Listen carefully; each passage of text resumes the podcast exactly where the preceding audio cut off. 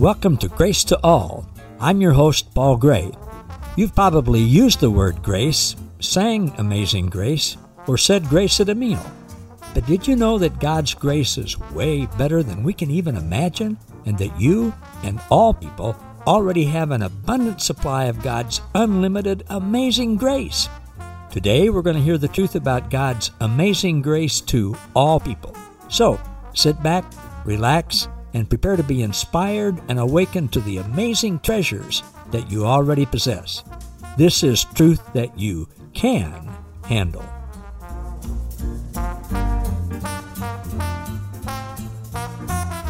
Hello, everybody. Welcome to another edition of Grace to All with Paul Gray. And I'm just delighted today to have my good friend Darryl Proffitt with us. And some of you, many of you already know Darryl and the great work that he's done. Before I'll tell you a little bit about him before we get started, Darryl uh, He's an Episcopal priest. He was ordained in June of 1991. He served four different churches during his ministry from Chicago, where he loved going to visit the Cubs, see the Cubs play, to Houston. He's got a doctorate. His church here in Lawrence, Kansas, where I first knew about him, uh, was recognized as the second fastest growing Episcopal church in the United States.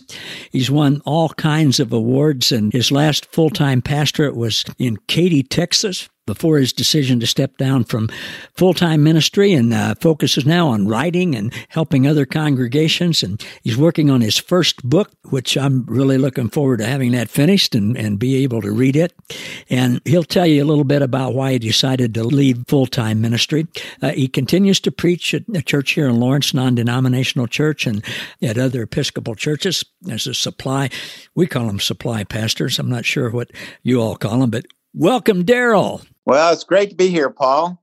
Even though we, I can only see you on my phone right now. Well, some people would say that's enough.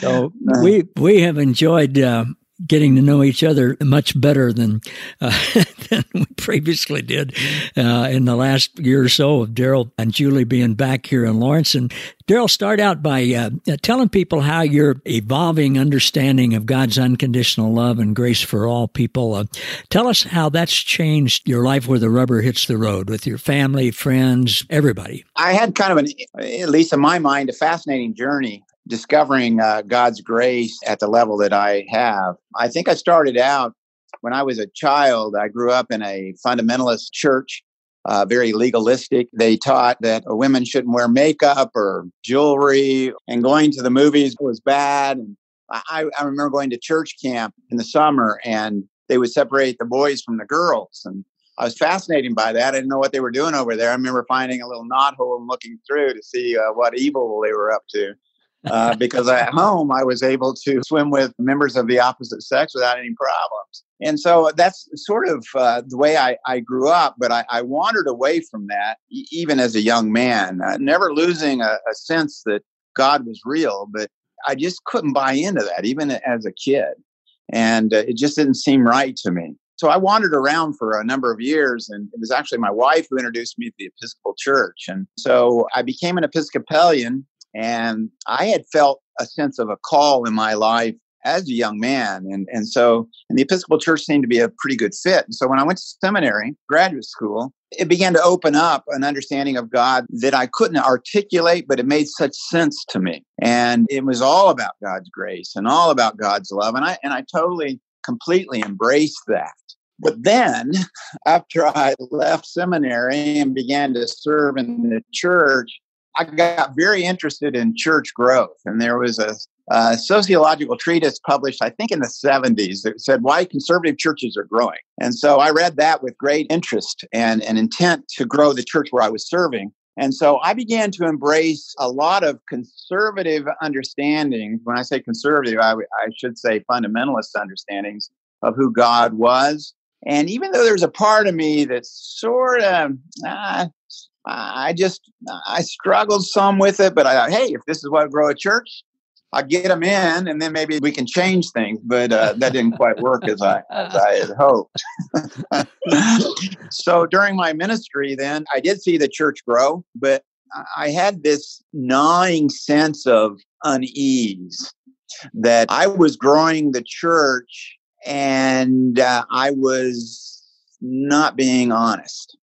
Mm. And so that became that gnawing sense of unease became a, a real challenge for me as I continued on in my ministry. But I thought, well, so be it. And then my wife and I faced a tragic situation that took place and that we lost our oldest son. He was living in Northern California and he suddenly got ill. It wasn't a long illness. Uh, we heard about it on a um, Thursday afternoon. And by Monday, we were flying out to Northern California and uh, we were able to be with him when he died. In the Episcopal Church, one might call it last rites, but it's really just extreme unction. It's just in the prayer book, it's called uh, prayer at the time of death. And I was able to do that for my son. We prayed a lot about of course, for his healing. The church in, in Houston and Katy, Texas was praying for his healing. I kept getting messages from people saying God was going to move in a powerful way. They were just convinced of it and that Joseph, our son, would be okay. And so sitting there in his hospital room and, and praying for him and looking at him and examining my heart it was both uh, cataclysmic for our family, but it was also cataclysmic for my theology. And so we buried him back here in Lawrence, Kansas. And that began a process of a great deal of self reflection, a great deal of re examining my own heart and my own theology. And what I, have called it since kind of God used that to um, break open my theology like a walnut. I mean, I just, I examined everything and questioned everything, never questioning the goodness of God. That, and that's what's interesting to me as I think back on it. I was never angry at God. I never questioned the goodness of God or the grace of God, but I did question where I happened to be at the time with my own understanding of how God operated and the grace of God. You see, Joseph was raised in the church and he had been a chorister in at St. Luke's in Evanston, Illinois. He had been in a choirman and boys choir in England. He was in choir in residence at Windsor Castle, all of that. But he had walked away from the church. And he had what I called kind of a creative understanding of God, and one that, as I had gotten more fundamentalist in my theology, one that troubled me. And one of my first thoughts after his death was, is he in heaven or is he in hell? Mm. And I was amazed I even even thought that way, but it did. It kept it kept coming to me. And so one of the things that God did for me at that time was there was a book that fell into my lap that I picked up. And it was a book called Love Wins. Many of you know hmm. that Rob Bell is the author of that book. And that was the absolute first book I read after his death. And I put that down. I could not put it down, but when I did finish it, I thought to myself, that's it. That's it. I'm asking the wrong questions. Yeah. In fact, I was reminded during that time of something Joseph had said to me. And uh, Joseph had said to me, I can remember exactly where we were. We were in the car. He was an undergraduate, taking him to school. And he said, Pops, I got it figured out. And I said, Joseph, what do you mean you got it? I've got my doctorate. I've been to school. I've been a pastor all these years, and I'm still trying to figure it out. What do you mean?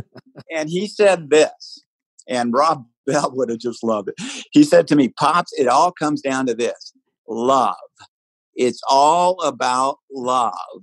He says, the only question is, can we do it? Not absolutely. Absolutely. I didn't say it then, but I said it af- after Joseph went to be in the very presence of God. And I know this day with all my heart and with all my soul Joseph is going from light to light and strength to strength in the very presence of God. And I didn't need to do this, but I have asked God to forgive me for putting him in a box, uh, putting God in a box, and perhaps even leading a few people astray, thinking that God was more like, you know, a creature of my own creation instead of the God who said at the end of each day of creation, it is good and looks at the human race and says, It is good. Mm-hmm. It is so good that I am coming to earth to change the very nature of what it means to be human. And so the effect that's had on me, you know, God bless my wife. She's gone with me through many iterations, many incarnations of who I am. And I think in her heart of hearts, she said, finally, my Darryl is back. And I came back. So so it's not like I discovered something along the way and then changed. It's I rediscovered what I already knew to be the truth. And I'm so thankful for that. And while Joseph's death is a tragedy, and I continue to grieve uh, his loss, I am so, so at peace knowing that God was able to use even those tragedies like that to do something very beautiful. Wow, I, I used to call them goosebumps. I call them Jesus bumps now. And even though I've heard you tell that and you've told me that story before, I still get Jesus bumps just hearing about it. It's all about love, Pops. Oh, it is. It's, and, and the question is, can we do it? And the answer to it is we can't do it, but God can through us. And yeah. I think that's the key. If we can let our barriers down, if we can let, even let our theological constructs down enough to be embraced by a loving God, then it changes us. It changes our hearts. It changes all of our relationships. It changes the way we look at others. It changes the way that we look at people of hmm. different faiths. It changes the way we look at people without faith. And instead of somehow uh, being the arbitrary judge of all, we get to be, you know, a conduit of God's grace to share that love with others. Ah, we do, and it really does change everything. I, Lord's been really showing me lately. He never quits showing me how much better he is every day, but but he's been showing me that the key, I think, for us to start to understand these things and grasp them is we've got to be willing to let go of the box that we put him in and we've got to be willing to say, okay, I've been to seminary. I've done this. I was a pastor for my case for over 30 years. And I got to be willing to set everything that I thought was true aside and let the Holy Spirit of Christ in me tell me what really is true. And then he never, he doesn't stop talking. No, he doesn't. You know, and, uh, you know, there's just a lot to lose for people. There's a certain amount of power when we can stand in judgment of others. You know, yeah. when he's, we can say, we're in, we're in the in group and you're on the out group. I preached a sermon recently where I challenged the, the congregation and I said, Are you going to be okay if when you get to heaven you find Judas there? you know, and it kind of rattled a few cages. But, uh, you know, I, I think C.S. Lewis is right, you know, in his uh, who and C.S. Lewis was a great Anglican, by the way. I might put that little plug in. but uh, when he wrote the book, uh, The Great Divorce, and you know he describes it as you know heaven and hell is as a hell is the place that God is trying to empty out. And I truly believe that that as long as there's one person in hell, Jesus is going to be there to convince them to get out yeah. you know, and so my theology would instruct me to say the only way to make it to hell is that it's very difficult to make it to hell, very difficult. But God will allow you to make that decision, but He's not going to leave you there. Yeah, I believe that God, uh, God's desire is for us to find the goodness of who He is, and yeah. that you know that that just there's a lot of risk in that for people. A lot of people don't want to give up uh, what they'll have to give up yeah. to, to embrace such an all inclusive understanding and experience of God's love. Yeah, I agree. I think Jesus, to me, Jesus' greatest teaching on hell uh, was in Luke 15 with what we call the prodigal son, the older boy refusing to go into the party, judging the father as being too soft, too lenient, thinking that his brother ought to be stoned to death according to the law. He was angry. Uh, he, he was rejecting his own father, and the father stayed out there with him. And that's how it is. I love that prodigal too, because if we recall, when the prodigal son, the, the young son, went away, he was rehearsing his speech what he's going to tell his father. And his father somehow, I don't know if he, they were on Zoom or what, but uh, but uh, somehow uh, the father sees him in the far distant country, and he goes to get him. He doesn't wait. And then he will have none of his son's speech. He just says, Come home. And that is our God. That's a scandalous God that is a that's a scandal. That's no self-respecting God ought to act in that way, but that's exactly the way our God acts. He comes to yeah. the far country, and that's what he did for me. He came to the far country and found me. And like I said when I began this, I, I didn't need to ask for forgiveness because God, I mean, I, he, God is just happy that I had an open enough heart to realize that I had painted myself into a corner.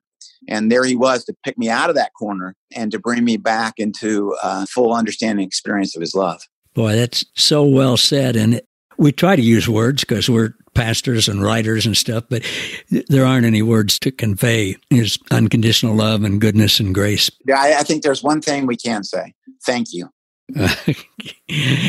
yeah, indeed we can. And we want to. I, I mean, I everything changes when we uh, start to realize what he's really like. And we want to say thank you, and we don't want to do things that we used to do. Not that we won't occasionally, but uh, uh, we don't even want to. You know, amazing thing about that, you know, it seems to me that uh, God doesn't require us to say thank you. It, it just comes out of a heart that is brimming full of His love. I mean, it's it's it's like for each of us, we, we take a breath in, and then the natural thing is to take a breath out. And I think that's where gratitude comes from.